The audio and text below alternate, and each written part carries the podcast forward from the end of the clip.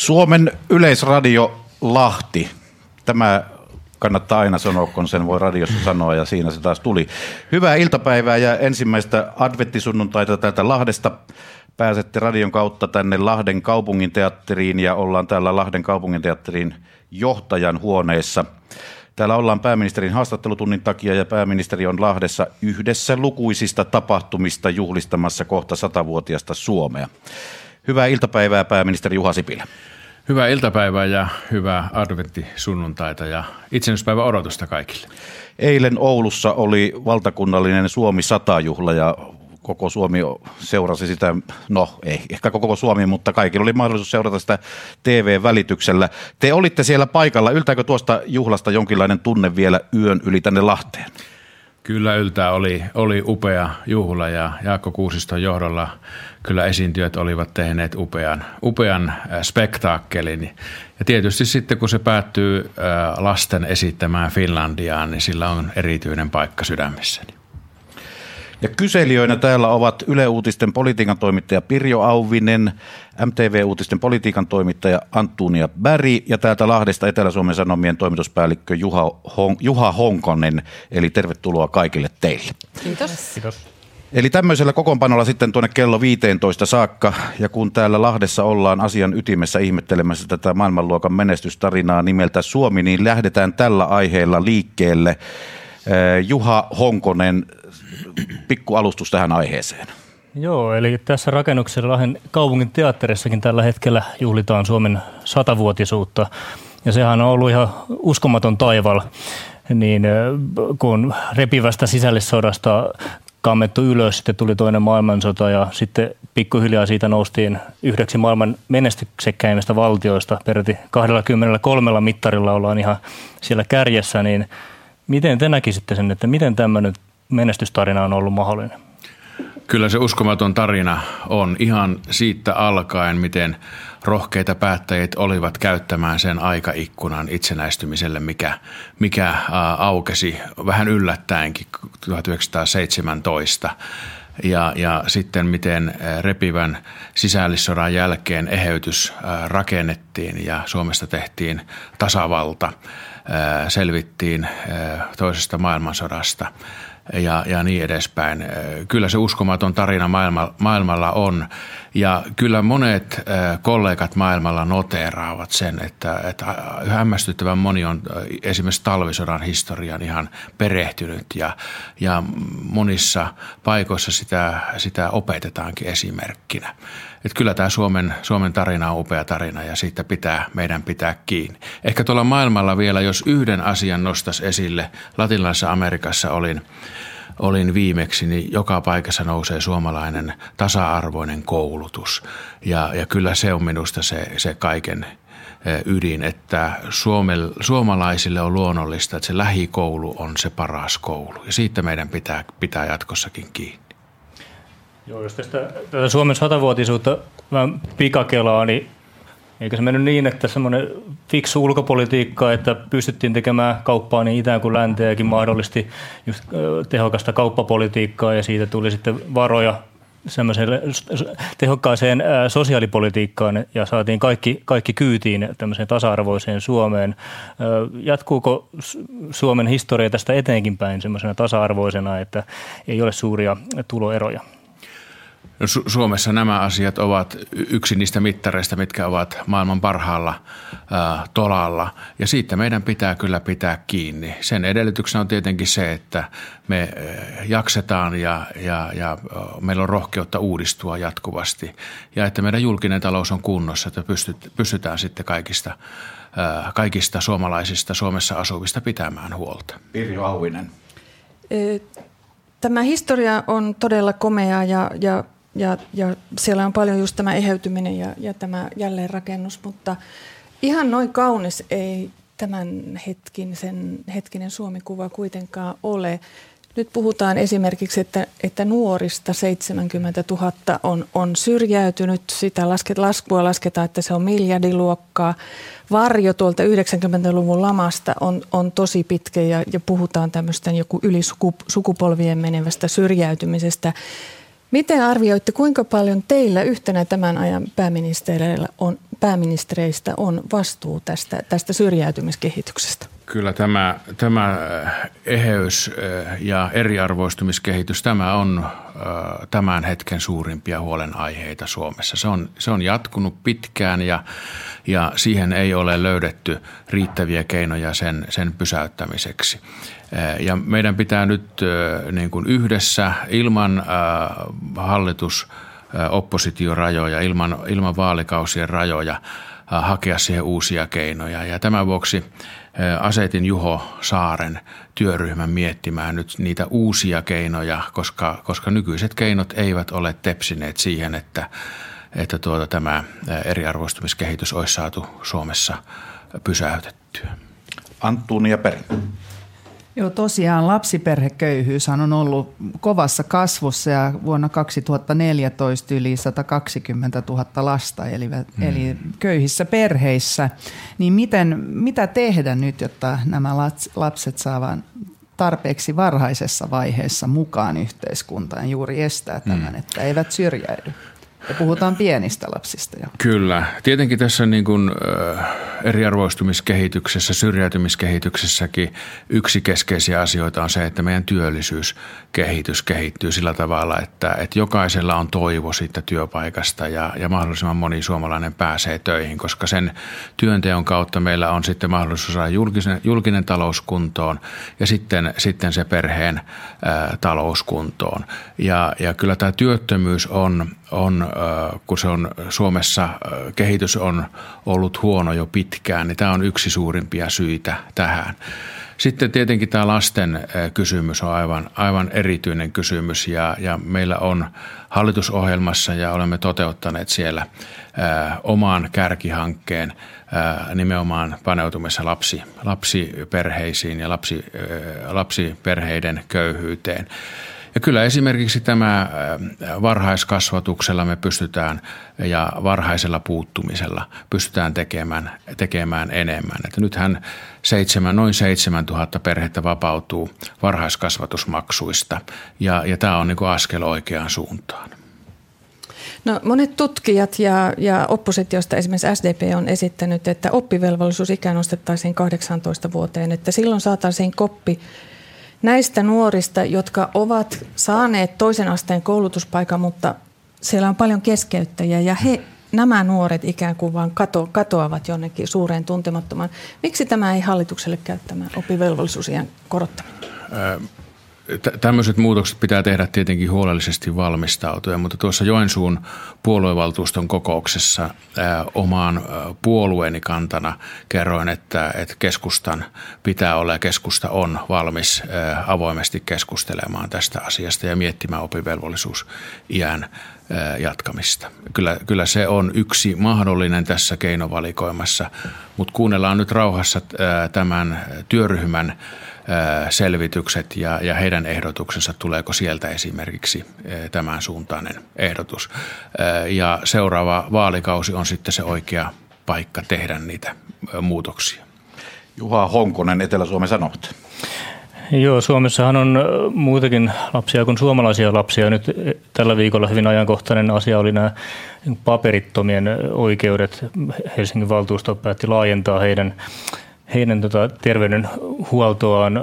Mitä mieltä te olette siitä, että pitäisikö laajemminkin Suomessa esimerkiksi raskaana olevien ja tota, alaikäisten lasten terveydenhuoltoa näiden paperittomien osalta laajentaa? Se on selvä asia, että Suomessa tuota, jokainen saa hoitoa ja, ja se on ihan perustuslaista lähtevä velvollisuus yhteiskunnalle ja, ja tämmöinen vähintäänkin niin hätäapuna annettu apu. Ja tästä on lähtenyt kunnille erilliset ohjeet. Tähän ei kovin laajaa ole. Tästä keskustelusta tulee sellainen mielikuva, että tämä on, on kovin laajaa. Muutamista kymmenistä tapauksista puhutaan nyt STMstä saamieni tietojen mukaan. Antunia Berg. Jos katsotaan ihan ei paperittomia, mutta muita maahanmuuttajia, jotka tulee Suomeen, niin mm, miten saada tämä? Meillähän on hyvin tasa-arvoinen ja hyvä koulu, niin kuin puhuttiin, ja yksi Suomen menestyksen. Niin miten nyt, että koulut eivät eriarvostus sillä tavalla, että eri kunnossa ja kaupungin osissa on eri tasoisen koulu. Miten tämä estää ja, ja muuta? Joo, tämä on, tämä on tärkeä kysymys, koska tämä, niin kuin tuossa alussa kerroin, niin on yksi suomalaisuuden ytimiä, että se lähikoulu on paras koulu ja kaikki Suomessa asuvat menevät tasavertaisesti sinne kouluun, siihen yhteiskunnalliseen, vanhempien yhteiskunnalliseen asemaan katsomatta. Mitä mä olen keskustellut opettajien kanssa, niin, niin aika yhteneväinen – viesti tulee, että maahanmuuttajien lapset ovat erikoisen motivoituneita oppimaan. Ja sitä minusta pitää, pitää pystyä hyödyntämään. Totta kai sitten se kielitaidon puute tekee sitä, sitä opetuksesta ja, ja, ja tuota, luokkatyöstä raskaampaakin tietyssä tapauksissa. Ja siihen pitää kiinnittää erityistä huomiota, että, että nämä kielelliset valmiudet saadaan sitten nopeasti samalle tasolle. Mutta, mutta minusta siinä on hyvä lähtökohta, koska, koska tämä oppimisen motivaatio on niin suuri. Maahanmuuton asenteet ovat muuttuneet. Tämän päivän Hesarissa oli siitä kalluppia. Siinä tuli ilmi, että Suomessa on enemmän ihmisiä, jotka haluaisivat lisätä maahanmuuttoa kuin vähentää sitä. Niin mistä tämä kertoo? Mistä muutos johtuu?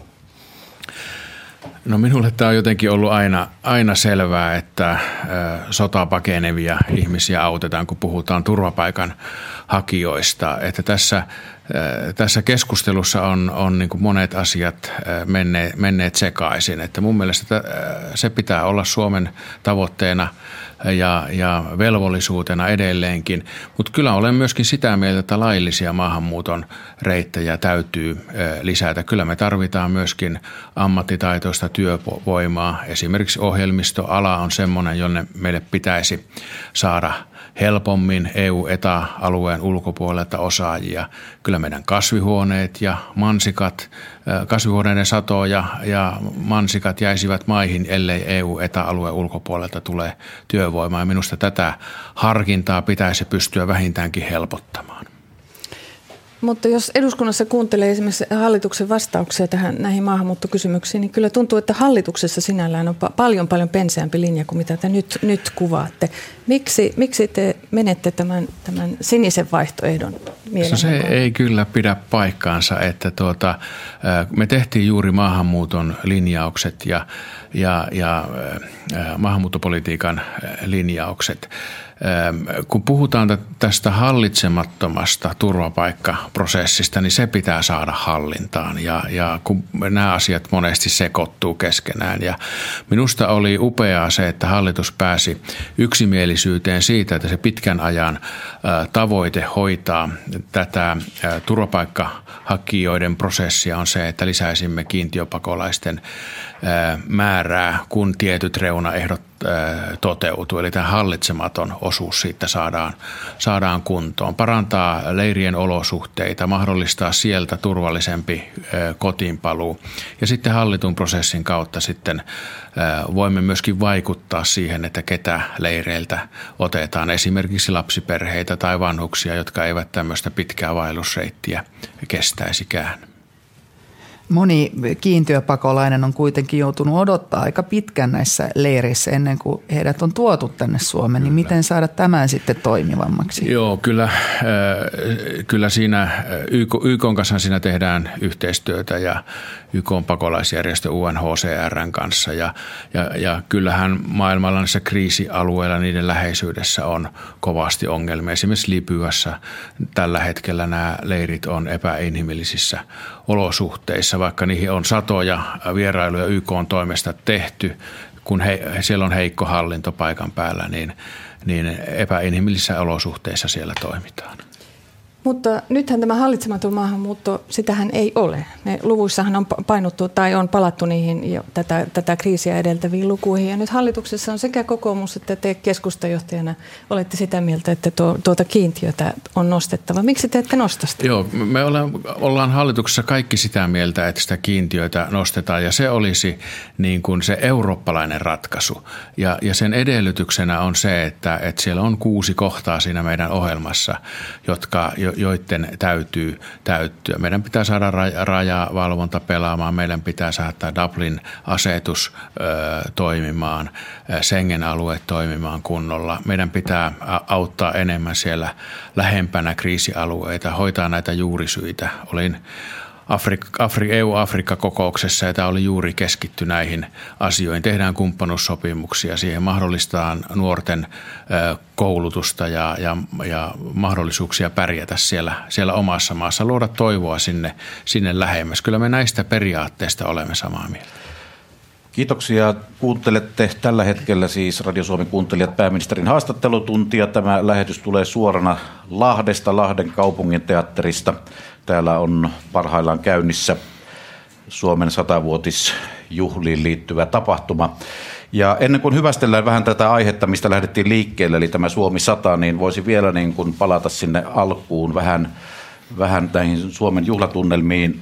Menemme seuraavaksi sitten näihin EU-asioihin, muun muassa tähän EU-Afrikka-kokoukseen tarkemmin, mutta, mutta jos tätä asiaa summat, summattaisiin niin, että ajatellaan, että 50 tai sanotaan 30 vuoden päästä tarkastellaan sitä aikaa, kun pääministeri Juha Sipilä oli Suomen pääministerinä, niin, niin minkälaisia, miten hän arvioidaan sitä, että minkälaisessa tilanteessa, Suomen, Suomessa on erilaisia historian vaiheita, niin minkälaisessa historiallisessa vaiheessa Suomi silloin oli ja mitä ratkaisuja piti tehdä, että tämä menestystarina jatkuisi vielä eteenpäin?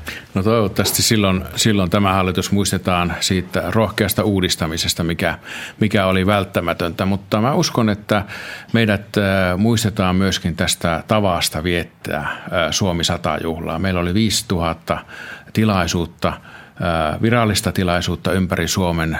Noin 600 000 suomalaista on omin käsin osallistunut jonkun tilaisuuden järjestämiseen. Jokainen suomalainen tietää, että tämmöinen juhlavuosi on menossa. 75 prosenttia meistä osallistuu johonkin juhlaan ja erityisesti nuoret on ottaneet tämän omakseen.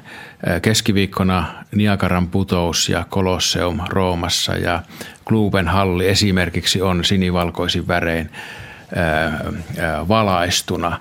Että kyllä Suomi on saanut tänä vuonna erityistä huomiota sekä Suomessa että Suomen rajojen ulkopuolella. Tämä on todellakin tehty yhdessä, että on ollut etuoikeus toimia pääministerinä tänä juhlavuonna. Ja tämä huipentuma on sitten siis muutaman päivän sisällä tässä, että sitten nähdään. Mutta nyt mennään näihin EU-asioihin. Antunia Päri, olet hieman valmistellut sitä, että minkälaiseen syvään päähän nyt sukelletaan? Niin tosiaan Euroopan unionissa tapahtuu aika paljon asioita tällä hetkellä ja on ollut vaikka mitä epävarmuustekijöitä niin kuin Brexit ja Saksan vaalienkin jälkeen epävarmuutta siellä, vaikka nytkin näyttää siltä, että Angela Merkel jatkaisi siellä liittokanslerina. Mutta, ja uudistustyö EU-ssahan on meneillään, niin mihin suuntaan näette nyt EUn kehittyvän ja minkälaisen roolin Suomi voisi ottaa suunnan näyttäjänä? Tämä on ollut kyllä varsin vaiherikas ja, ja mielenkiintoinen kaksi ja puoli vuotta, mikä, mikä on Eurooppa-neuvostossa saanut, saanut olla. Maahanmuuttokriisi kriisi ja, ja se alkoi oikeastaan Kreikka-kriisin tällä viimeisellä vaiheella Brexit. Mutta tuon Brexit-päätöksen jälkeen alkoi kyllä semmoinen eheytymisen prosessi, jossa, jossa tuota Suomi sai vaikuttaa nyt siihen suuntaan, mihin suuntaan Euroopan unionia viedään. Mä olen varsin tyytyväinen nyt siihen kehityksen, siihen yhtenäisyyteen, mikä, mikä on löydetty. Oikeastaan siinä on, on vähän niin kuin jokainen maa, jokainen johtaja joutunut ottamaan niskasta kiinni itseään, että, että tuota, näin tulee käymään muissakin maissa, jos ei nyt saada asioita paremmalle tolalle. Me ollaan monia asioita muutettu omassa toiminnassammekin sillä tavalla, että pystytään paremmin ja ennakolta vaikuttamaan tuohon EU-päätöksentekoon. Esimerkiksi euron tulevaisuudesta tehtiin linjaukset jo hyvissä ajoin maahanmuutosta, puolustusyhteistyössä Ranskan edellisen presidentti Olandin kanssa kesäkuussa 2016 teimme yhteisen paperin, joka on aika pitkälle se linjaus, millä puolustusyhteistyötä on nyt viety eteenpäin. Enpä olisi silloin uskonut, että puolentoista vuoden päästä siitä tehdään jo, jo yhteinen päätös Euroopan unionissa. Kyllä pieni Suomi pystyy moniin asioihin vaikuttamaan, kun vaan ollaan aktiivisia. Juha Honkonen. Joo, tuosta Saksan tilanteesta, vaikka nyt näyttää siltä, että Merkel saisikin jatkaa, niin hänen asemansa on vähän niin kuin tukaloitunut, että liikkumatila on pienentynyt. Miten toi tarkoittaa EU-politiikassa? Tarkoittaako se sitä, että tavallaan Ranskan ajama tämmöinen yhteisvastuuta korostava linja vahvistuisi ja onko näillä vaikutuksia Suomen linjaan liittyen vaikka tämmöiseen taloudelliseen yhteisvastuuseen? Saksan rooli on merkittävä, se on, se on selvä ja jos Saksassa kovin pitkään jatkuu epävarmuuden aika ja, ja on, on virkaa tekevä hallitus, niin kyllä se, se vaikeuttaa tuota työskentelyä. Se, se, on, se on selvä asia. Mutta kyllä mä uskon, että Saksassa ratkaisu löytyy. Ja olen tästä useaan otteeseen jutellut Merkelin kanssa viimeksi perjantaina viime viikolla ja, ja, ja tuota, hän, hän äh, oli kyllä hyvin optimistinen, että tältä, tältä uudelta polulta se ratkaisu nyt löytyy. Pitkäaikainen pääministeri Paavo Lipponen oli eilen TV1 ykkösaamun vieraana ja hän sanoi, että kunhan Saksa saa politiikkansa, sisäpolitiikkansa kuntoon, silloin Saksa ja Ranska lähtevät sellaisella vauhdilla lujittamaan EUta, että se on ajolähtö ja Suomen pitää olla äkkiä mukana vaikuttamassa siihen, että mitä tehdään. Mitä sanotte Paavo Lipposelle? Hän on siinä, siinä oikeassa, että, että tämä puolustusyhteistyön syventäminen on yksi esimerkki tästä. Me ollaan hyvin läheisesti toimittu sekä Ranskan että Saksan kanssa. Tämän Suomen ja Saksan julkilausuman jälkeen Saksa ja Ranska tekivät vastaavan yhdessä. Ja, ja meidän pitää vaikuttaa siihen suuntaan, mihinkä nyt ollaan menossa. Mutta se on selvä asia, että, että nyt kun on tehty yhteinen visio, yhteinen tulevaisuusjulkilausuma Roomassa – maaliskuussa tänä vuonna, niin sen pohjalta pitää nyt saada myöskin aikaiseksi. Kyllä kansalaiset odottavat, että, että mennään näissä asioissa eteenpäin. Ja nyt kun ei ole mitään erityistä kriisiä tällä hetkellä päällä, nyt pitää käyttää sitten uudistamiseen tämä tilaisuus ja aika. Mitä odotatte joulukuun Euroopan neuvoston kokoukselta? No mä odotan, että tämä puolustusyhteistyön syventämisestä saadaan, saadaan nyt sitten eh, lopulliset päätökset aikaan ja eh, Euroopan eh, tai euron jatkokehittämisestä saadaan askelmerkit paikalleen. Mutta se, se suurin haaste tuossa kokouksessa on se, että me saataisiin Brexitistä nyt sitten tämä ensimmäinen vaihe lyötyä lukkoon, eli nämä kolme keskeistä asiaa, kansalaisten oikeudet, rahat ja sitten nuo tietyt ö, rajakysymykset tuolla Iranissa. Ö, ja nyt näyttää senkin suhteen pikkusen valosammalta, mutta tämä on, tämä on varmaan se haasteellisin paikka joulukuun kokouksessa. Virjo Auvinen. Niin, teidän vastauksistanne saa semmoisen kuvan ihan niin kuin EU olisi jo ikään kuin toipunut tuosta Iso-Britannian eropäätöksestä. Se on kuitenkin kauhea jysäys ja, ja tuollainen pettymys koko yhteisölle. Toinen asia, joka siellä on tosi ongelmallinen, on nämä entisten Itä-Euroopan maiden Puolan, Unkarin hyvin, hyvin tämmöinen konservatiivinen arvomaailma. Siellä on isoja jäsenmaita, jotka ovat hy, hyvin hanakasti asioita vastaan. Ei tämä vissi ihan ongelmatonta kuitenkaan tämä EU-elo ole. Että... Ei tämä koskaan tule olemaankaan ongelmatonta. Mutta juuri tässä asetelmassa, mikä, mikä Euroopan unionin sisällä on, että tietyt maat haluaisivat jarruttaa kehitystä, mainitsemasi maat monissa asioissa haluaisivat mennä toiseen suuntaan kuin mihin on menty ja, ja sitten on Etelä-Euroopan maat, jotka haluaisivat syventää integraatiota, kasvattaa yhteisvastuutakin, niin minusta tämä Rooman julistus on juuri sitä, miten me suomalaiset sitten ajatellaan. Tämmöinen keskitien ratkaisu, jossa jossa sallitaan tietyissä asioissa vähän eri vauhtinenkin kehitys. Esimerkiksi tämä puolustusyhteistyön syventäminen, siinä on 23 maata nyt sitten mukana 28. No, Britannia tietenkin on, on sitä ainakin tässä vaiheessa ulkona, mutta se on, se on hyvä mer- esimerkki siitä niin kuin toimintatavasta, jolla, jolla tällä keskitien unionilla toimitaan. Joo, suomalaiset haluavat entistä vähemmän NATOon kallupien perusteella, siksipä tuo EUn puolustusyhteistyö on, on niin kuin entistä kiinnostavampaa.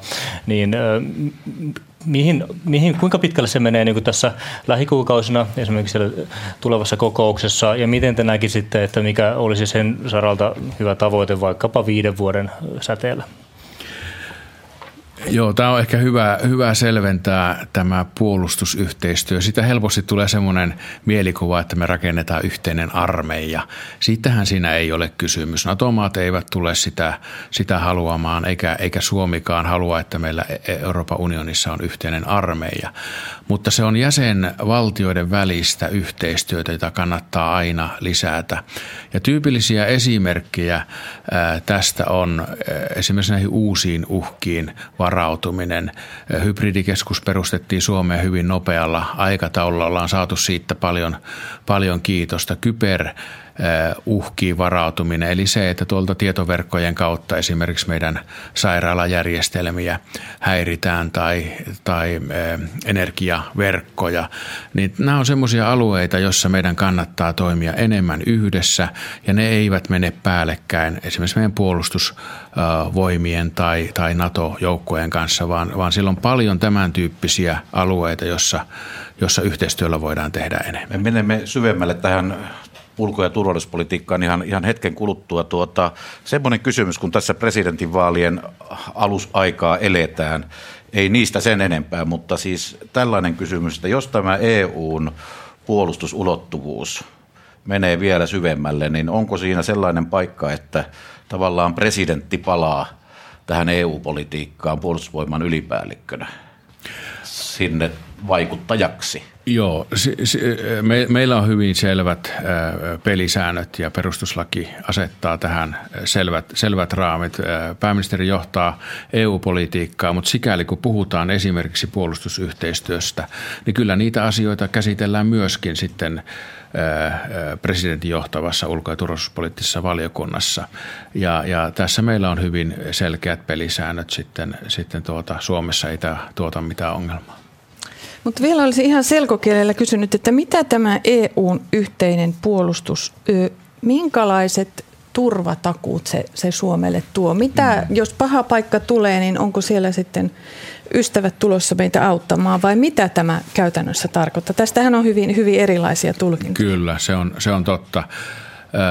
Tämä on lähinnä jäsenvaltioiden välistä yhteistyön syventämistä esimerkiksi noilla alueilla, mitkä, mitkä mainitsin. Mutta Suomen vaatimuksesta tai esityksestä sinne myöskin nostettiin se Lissabonin artikla, joka, joka viittaa sitten avun antamiseen, solidaarisuuteen siinä tilanteessa, että, että joku, joku maa joutuu tällaisen hyökkäyksen kohteeksi. Ja se, se on siellä meillä perussopimuksessa, se, se on osa Euroopan unionia ja me halusimme myöskin tähän pysyvän rakenteellisen yhteistyön ilmoitukseen tämän, tämän lauseen nostaa sieltä. Ja kyllä se Suomelle on tärkeä. Ja onhan se nyt selvä mielestäni, että jos me autetaan Kreikkaa ja Portugalia silloin, kun heillä on taloudellinen vaikeus. Että jos jo, jo, johonkin maahan tapahtuisi hyökkäys, niin, niin tavalla tai toisella me kyllä toisiamme autamme. Antunia Päri, MTV Uutiset. Joo, talous- ja rahaliitto EMU uudistetaan myös, niin mitä tässä on haastavinta? Mihin suuntaan tässä mennään? No tässä oikeastaan on nyt äh, niin kuin kaksi, kaksi linjaa. Äh, eli, eli se, että äh, pohjoisen maat, äh, Suomi laati Hollannin kanssa yhtä aikaa ensimmäisenä linjaukset. Ja me lähdetään siitä, että, että tämä euroalue ja sen kehittämistä pitää jatkaa ja me asetetaan tietyt selkeät askelmerkit siihen, että milloin, milloin esimerkiksi voidaan puhua yhteisestä talletussuojasta ja emme halua lisätä yhteisvastuuta siellä ainakaan ennen kuin olemme selvästi esimerkiksi pankkien ja valtioiden välistä kohtalon yhteyttä tuolla tietyissä maissa saaneet vähennettyä.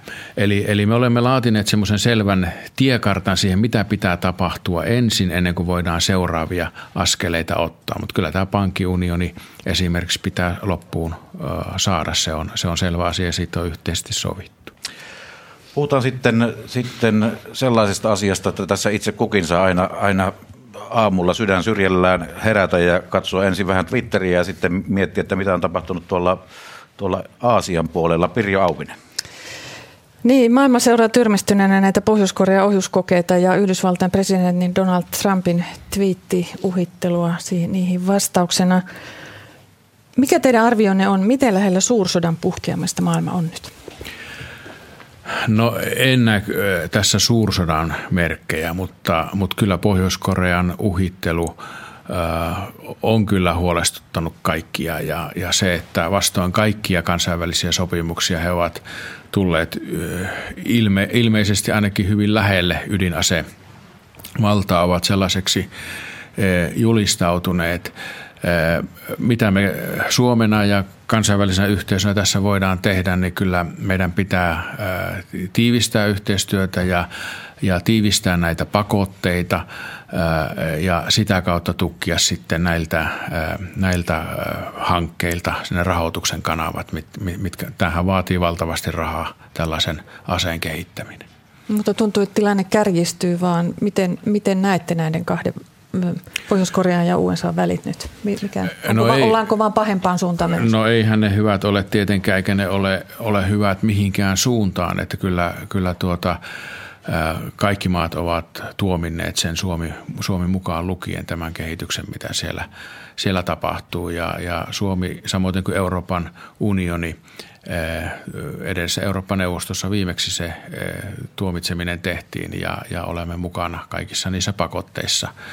Ja, ja sehän on, on se rauhanomainen keino, jolla, jolla pystytään vaikuttamaan. Nämä pakotteet sitten tahtoo vaan olla sellaisia, että, että ne vaikuttaa sitten pitkällä aikavälillä. Siis se pitää olla hirveän kärsivällinen että pakotteiden vaikutusten odottamisessa. Juha Honkonen, Etelä-Suomen Sanomat. Joo, palataanpa tänne hieman turvallisempaan Pohjolaan, mutta niin kuin tuossa aikaisemmin mainitsitte, niin täälläkin on kyberuhkia. Niin tuossa presidentinvaalitenteessä on, on tullut esiin sitten sen mahdolliset vaikutukset, että kannattaako kyberuhkien takia järjestää esimerkiksi Natosta kansanäänestystä. Miten te näette asian, että pitääkö ne olla järjestämättä nimenomaan infosodan käynnin uhan takia?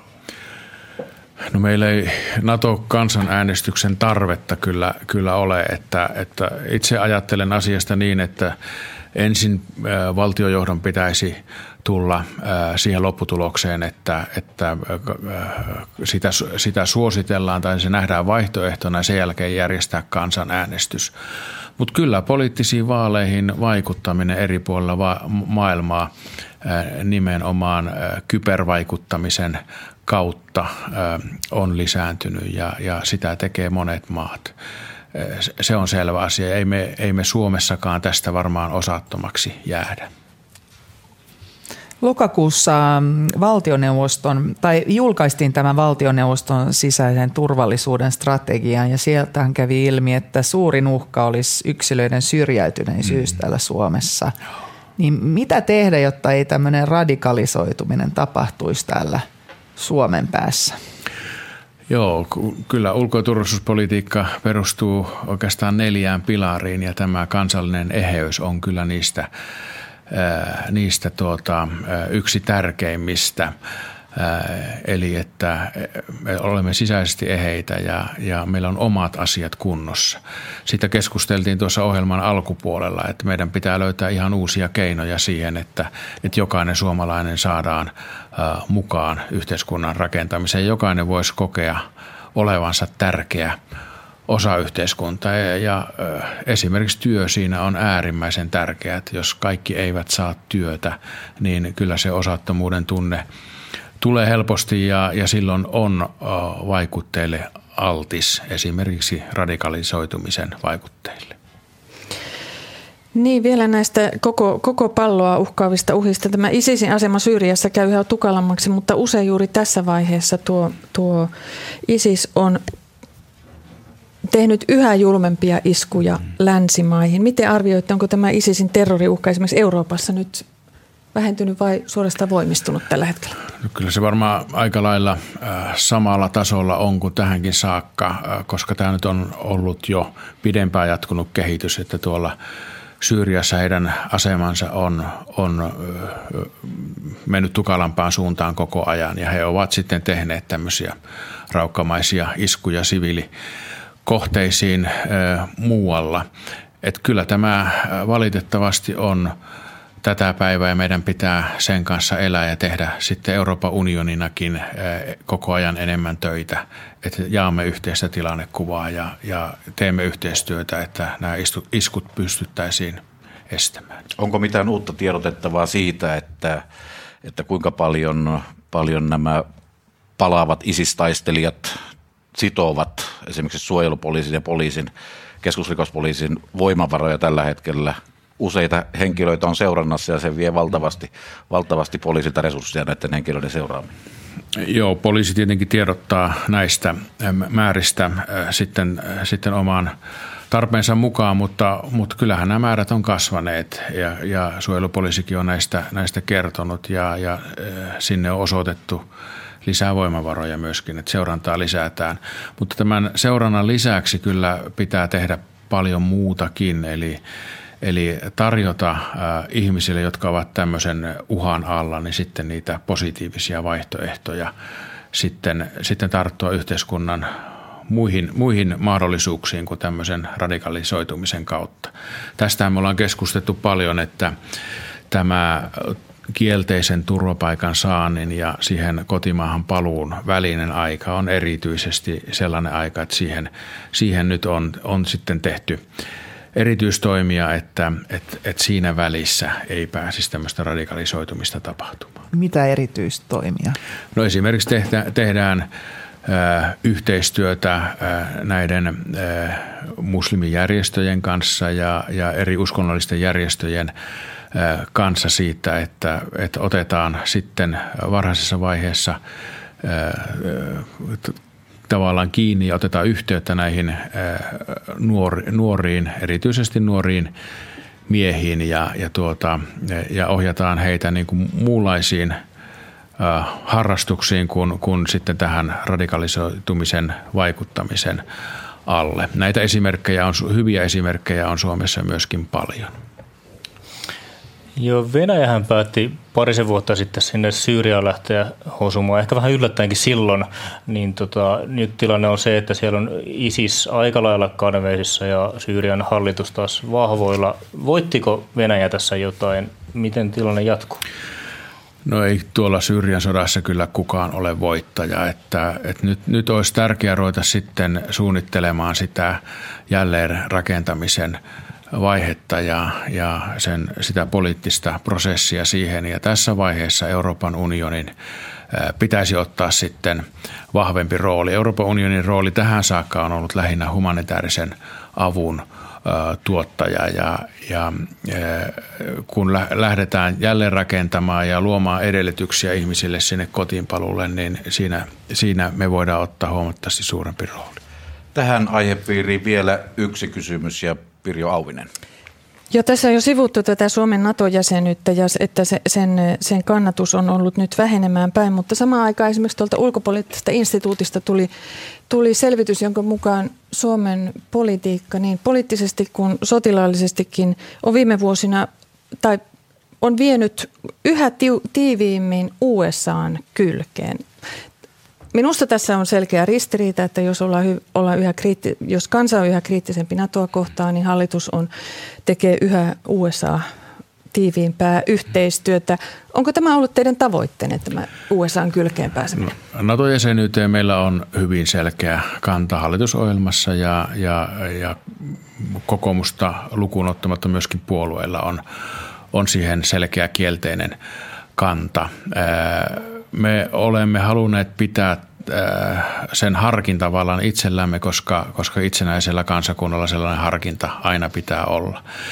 Mitä tulee sitten äh, harjoitustoimintaan ja, ja yhteistyöhön, me olemme olleet Naton äh, kumppanimaa jo pidempään ja se kumppanimaan yksi ulottuvuus on se, että, että harjoitellaan – yhdessä ja, ja t- tätä toimintaa ollaan johdonmukaisesti tehty jo, jo usean, usean, usean hallituksen ajan. Ei tässä sinänsä mitään, mitään uutta ole, mutta kyllä se niin kuin tiivistynyt koko ajan on. Se, se on kyllä totta, että harjoituksia kaiken kaikkiaan on joku 80 vuodessa eri kokoonpanoissa, ei siis Naton kanssa, vaan, vaan kaiken kaikkiaan harjoituksia. Mutta nostaisin tässä kyllä esille tuon Ruotsin, Ruotsin kanssa tehtävän yhteistyön. Se on selkeästi tiivistynyt tämän ja edellisen hallituksen aikana ja, ja näin, näin siinä, kun molemmat olemme NATOon kuulumattomia maita, niin, niin meidän, meidän tiivis yhteistyö on äärimmäisen tärkeää ja, ja siihen olen erittäin tyytyväinen, miten siellä on päästy eteenpäin ja, ja samoin on kollegani tuolla Ruotsissa. Mutta Ruotsihan sanookin turvansa olevan ihan avoimesti Yhdysvalloissa, että niin, mä tiedän, ehkä siinä vähän eroja meillä Ruotsissa on, erityisesti siitä, miten asiat ilmaistaan. Hyvä. Kuuntelette siis Radio Suomen pääministerin haastattelutuntia ja täällä kyselijöinä ovat MTVn uutisten politiikan toimittaja Antonia Berri ja täältä Lahdesta Etelä-Suomen Sanomien toimistuspäällikkö Juho, Juha Honkanen, Honkonen ja sitten Yleisradiosta Yle Uutisten politiikan toimittaja Pirjo Auvinen. Ja lähetys tulee siis Lahdesta. Täällä on parhailla käynnissä tämmöinen Suomi 100 juhlallisuus ja pääministeri on sen takia täällä ja sen takia myös muun muassa helsinkiläiset politiikan toimittajat pääsevät tutustumaan Lahteen, jossa muuten parhaillaan on tuommoinen hämärän hyssy parhaillaan. Hyvä, mutta mennään eteenpäin ja palataan maailman tyrskyistä kotimaan asioihin ja Juha Honkonen, ole hyvä. Joo, ei varmaan lähetystä ilman sotea. Mennäänpä siihen. Sote-soppa sen kuin porisee. Tässä kuukauden aikana, itse asiassa lähi viime viikkoina, Rikkasen Rokka on laittanut erityisesti Merilappi, joka on ulkoistamassa tai haluaa ulkoistaa terveyspalvelunsa mehiläiselle, niin Lapin avin selvitys ulkoistuksen lainmukaisuudesta valmistui ilmeisestikin perjantaina. Onko teillä tietoa tästä selvityksen tuloksesta? Jos tästä soteesta ensin yleisesti sanon, sanon jotakin ja maakuntauudistuksesta. Tässähän nyt on ihan viimeiset lait käsittelyssä. Tässä julkisessa keskustelussa ehkä ihmiset tulee mielikuva, että tämä on niin kuin kokonaan kesken. Nyt puhutaan valinnanvapaudesta ja lähinnä sen valinnanvapauden siitä osuudesta, että kuinka paljon se koskee erikoissairaanhoitoa. Voidaan puhua, että tyrä, tyräleikkaukset meillä on vielä ratkaisematta, mutta muuten sote- ja maakuntauudistus on on äh, ratkottu. Tämä on äh, sodan jälkeisen historian suurin yksittäinen uudistus ja se vaatii valtavasti äh, lainsäädäntötyötä ja tämä kaikki on valmiina ensi kesänä. Eli, eli eduskunta käsittelee sitten viimeiset lait kevään aikana, josta tämä valinnanvapauslaki on yksi osa.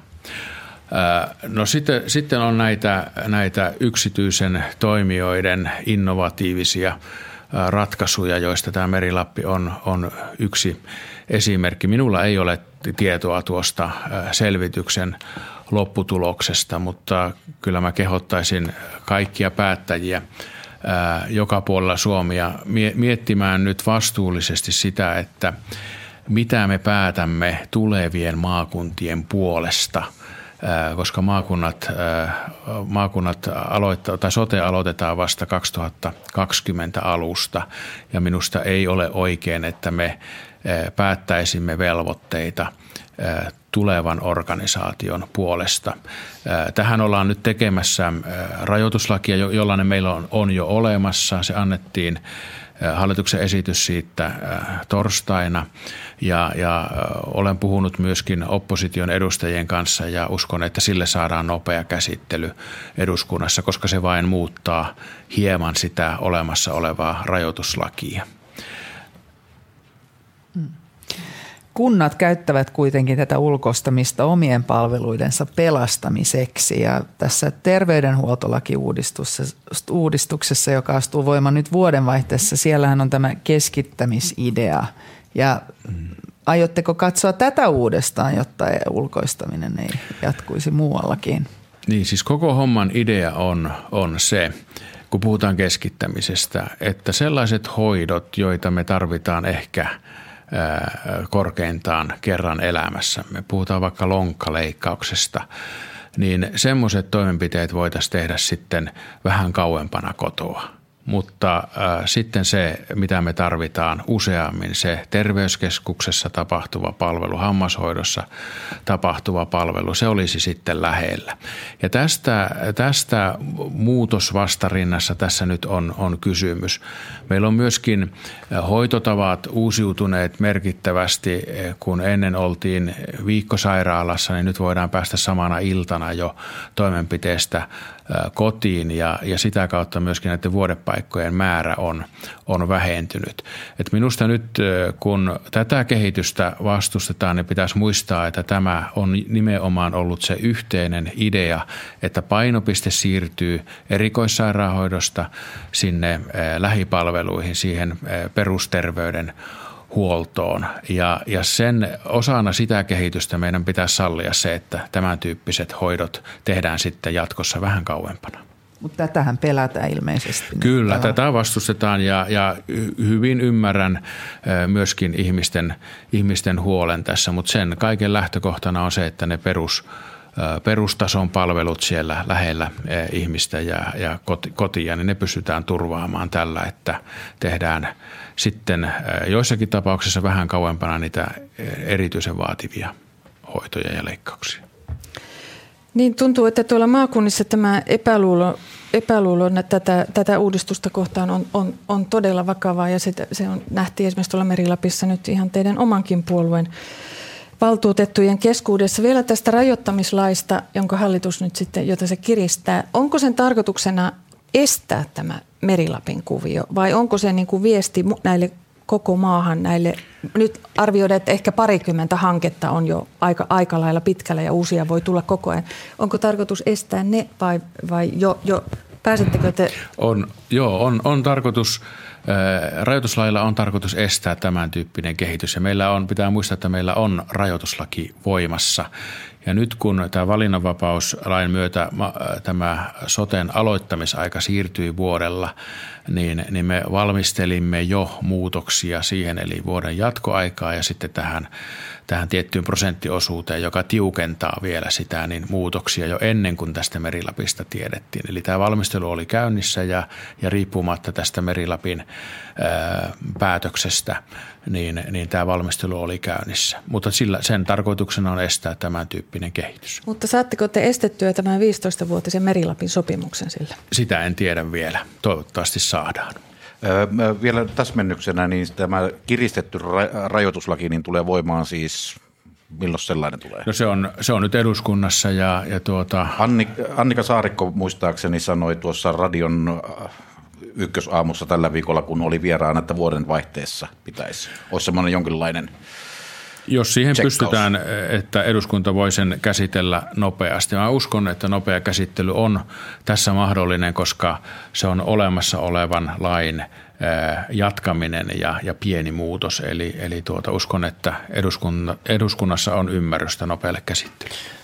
Joo, tuossa sotessa tosiaan tapahtuu kaikenlaista ja samassa suunnassa siellä Pohjalahden perukoilla on tämä Siikalatvankin tapaus. Niin melkoista turbulenssia. Toteutuuko sote-kaavailulla tavalla, entä siihen liittyvä valinnanvapaus? Miten tässä käy? Kyllä sote toteutuu sovitussa aikataulussa. Siinä on tosiaan tämä valinnanvapauslaki on nyt lausunnoilla ja, ja ne tulevat sieltä kahden viikon päästä. Ja sen jälkeen pystytään tekemään sitten oikeastaan viimeiset linjaukset. Maakuntauudistuksessa tämä niin sanottu kasvupalvelulaki, eli nämä elinkeino toiminnot, niin ne menevät suurin piirtein sitten samassa aikataulussa. Eli nämä kaksi on ne isompia kokonaisuuksia. Sitten on pienempiä lakeja. Esimerkiksi maantielaki vaatii, vaatii muutoksen tämän maakuntauudistuksen myötä. Tämä on valtava, valtava kokonaisuus, mutta, mutta se valmistuu kyllä sitten eduskunnasta kesän mennessä. Ja maakuntavaalit on ensi vuoden syksyllä ja sitten sote aloittaa 2020 alusta. Sanoitte kuitenkin tuossa keskustan puoluevaltuustossa pari viikkoa sitten, että joko tämä hanke viedään maaliin tai nostetaan kädet pystyyn ja todetaan, että ei tästä tulekaan mitään. Niin mitä tällä oikein tarkoititte, että nämä uudistukset, niistä ei tule mitään, vaan et, vai että koko hallitus heittää pyyhkeen kehään? Hain, hain sieltä omasta puolueestani silloin selkeän vastauksen, että, että viedäänkö tämä maaliin vai eikö sitä viedä maaliin ja sain vastauksen, että se viedään maaliin. Se oli siis se sinne niille joukoille esittämäni kysymys ja, ja tiedän, että hallituskumppanini ovat, ovat päättäneet samoin. Tämä, tämä viedään maaliin. Jokaisessa uudistuksessa tulee aina se, se piste, jossa, jossa niitä on vähän, jotka, jotka sitten määrätietoisesti vievät uudistusta läpi ja, ja tämä hallitus vie tämän, tämän maaliin saakka. Suomella ei ole varaa jättää tätä uudistusta tekemättä. Tämä sote-uudistuksen ylin, ylin virkamies eli alivaltiosihteeri Tuomas Pöysti antoi Helsingin Sanomille haastattelun ja tuo, tuo on hyvin tuommoista sivistynyttä, mutta tiukkaa kritiikkiä, mitä hän kertoo tästä soteen valmistelusta. Hän sanoo muun muassa, että aikataulutuksessa poliittinen ohjaus poukkoili pöysti mukaan pahoin, kun ensin haaskattiin aikaan, sitten tehtiin ylikireä aikataulu ja sitten taas jouduttiin antamaan lisää aikaa. Te olette tuommoinen näiden, näiden kaavioiden mestari, niin onko, miten itse arvioitte, että miten, miten pääministerillä olette onnistunut tätä sotea luotsaamaan? No jos en olisi pitänyt äärimmäisen tiukasti kiinni niistä vaiheista ja aikataulusta, esimerkiksi jo silloin 2015 syksyllä, kun ne ensimmäiset linjaukset piti tehdä, niin emme olisi saaneet tällä vaalikaudella sitä maaliin. Onneksi olen ollut tässä, tässä jääräpäinen insinööri ja pitänyt aikatauluista kiinni. Se on selvä asia, että Tuomas Pösti, joka on johtanut tätä valmistelua, niin hän ja, ja hänen joukkonsa ovat olleet aika ajoin kyllä tiukoilla, liiankin tiukoilla. Se, se on selvä asia. Ja tässä on osoittautunut, että tässä julkisessa päätöksenteossa näin ison uudistuksen vieminen läpi yhden vaalikauden aikana on äärimmäisen tiukkaa johtamista vaativa, vaativa toimi. Ja myönnän sen, että, että kyllä, kyllä joukot ovat olleet erittäin tiukoilla, mutta, mutta kyllä tästä selvitään tämä maaliin saadaan. Onko tämä sote teille henkilökohtaisesti sellainen asia, että jos tämä nyt karahtaa tällä, tämän valinnanvapauslain osalta kiville, niin, niin se on teidän osaltanne siinä? Tämä, ei ole, tämä, ei ole, tämä ei ole mikään henkilökohtainen asia, vaan tämä on Suomelle sellainen kysymys, että tämä pitää saada tällä vaalikaudella maaliin. Ja, ja valtaosa suomalaisista haluaa sen maaliin ja, ja haluaa lopettaa tämän jatkuvan sote-keskustelun, niin haluan minäkin. Vielä tähän aihepiiriin Juha Honkonen yksi kysymys. Niin, jos toi valinnanvapaus tässä niin kuin murenemassa, niin joutuuko siinä sitten äh, kokoomus taipumaan, mitä luulette, käykö näin vai hajoako hallitus? Ei tässä valinnanvapaus ole, ole murenemassa, että, että oikeastaan äh, se äh, rajapinta, että, että kuinka paljon erikoissairaanhoidon toimenpiteitä on valinnanvapauden piirissä, niin, niin se, se ratkeaa tuon lausuntokierroksen jälkeen. Minusta uudistus – paraani tässä, tässä tuota perustuslakivaliokunnan lausunnon jälkeisenä aikana, kun tästä tuli asiakassetelipohjainen. Ja se mahdollistaa pienten, paikallisten, naisvaltaisten yri, yrittäjien ja yritysten mukanaolon asiakassetelin kautta, vaikkapa fysioterapeuttina, hierojana, mukanaolon tässä uudistuksessa – kun ei tarvitse enää olla, olla suuri toimija osallistuakseen tähän. Ja jokainen meistä voi sitten sen setelin kanssa mennä sinne haluamalleen fysioterapeutille, johon, johon on tottunut luottamaan. Ja mä uskon, että tämän uudistuksen, tämän muutoksen myötä niin suomalainen kasvollinen yrittäjyys on, on tässä sitten, joka voittaa lopulta sitten me kaikki palvelujen käyttäjät. Hyvä. Tammikuun puolella muistaakseni on seuraava, siellä tammikuun loppupuolella seuraava pääministerin haastattelutunti, niin palataan silloin tähän asiaan. Mutta nyt otetaan vielä yksi kysymys tähän, tähän lähetyksen loppuun. Asia, josta on sivistyneissä länsimaissa noussut aikamoinen keskustelu tässä viime aikoina. Anttunia Berg. Tänäänkin on puhuttu paljon siitä, että Suomi on niin tasa-arvoinen maa, mutta tällä viikolla tosiaan on Suomessakin noussut esille hyvin paljon esimerkkejä seksuaalisesta häirinnästä. Koululaiset ovat kertoneet ahdistelusta ja yli 6000 naista vaatii vetomuksessa Dammen Brister loppua seksuaalisesta häirinnästä vaikenemiselle ja nyt myös kulttuurialan työntekijät ovat lähtenyt mukaan tähän. Mitä tämä mielestäni oikeasti kertoo yhteiskuntamme tasa-arvosta? Kyllä tämä on huono, huono signaali siitä. Se, että tämä MeToo-kampanja on tuonut esille ja ihmiset ovat, naiset ovat rohkeasti kertoneet omasta kokemuksistaan. Niin tämä on ollut valtavan niin kuin hyvä asia, että tämä, tämä nyt keskustellaan läpi. Ja mä uskon, että tällä on oikeasti nyt vaikutusta. Mä luulen, että, että monille on tullut yllätyksenä tämän, tämän ongelman laajuus suomalaisessakin yhteiskunnassa. Esimerkiksi tuolla Pohjoismaiden neuvoston kokouksen yhteydessä käytiin itsekin tästä puheenvuoron ja, ja Ruotsin pääministeri käytti puheenvuoron. Ruotsissa on ollut vastaava keskustelu ja, ja, ja suhtaudun tähän erittäin vakavasti. Suomessa tämä tosiaan on, on, tämä, on lähtenyt hyvin verkkaisesti eteenpäin tämä, tämä MeToo-kampanja. Se, ja nyt kun näitä on saatu näitä, näitä kertomuksia, niin se mikä siellä toistuu, monet esimerkiksi tytöistä on, ovat olleet kouluaikana yhteydessä opettajansa ja kertoneet tällaisesta häirinnästä. Aikuinen ei ole tehnyt mitään. Tämä sama malli toistuu nyt, nyt hyvin monista koulukiusaamistapauksissa, hyvin monissa tämmöisissä lastensuojelutapauksissa että ei oteta tosissaan, samoin perheväkivaltatapauksessa.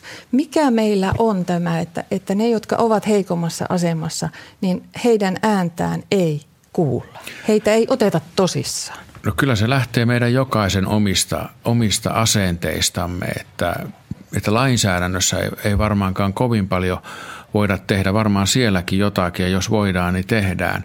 Mutta kyllä se lähtee meidän jokaisen omasta asenteesta siitä, että miten tähän asiaan suhtaudutaan. Ja se on jokainen esimies työpaikalla, jokainen viranomainen niin kuin omalla kohdallaan. Ja, ja mä toivon, että tämä julkinen keskustelu tästä asiasta nyt pakottaa jokaisen omalta osaltaan puuttumaan sitten näihin tilanteisiin. Tämä on, tämä on todella vakava ongelma ja, ja itsekin olen monen kanssa sitten keskustellut siitä, jotka ovat julkisestikin avautuneet ja, ja siis nämä, nämä on pöyristyttäviä nämä, nämä naisten kokemukset.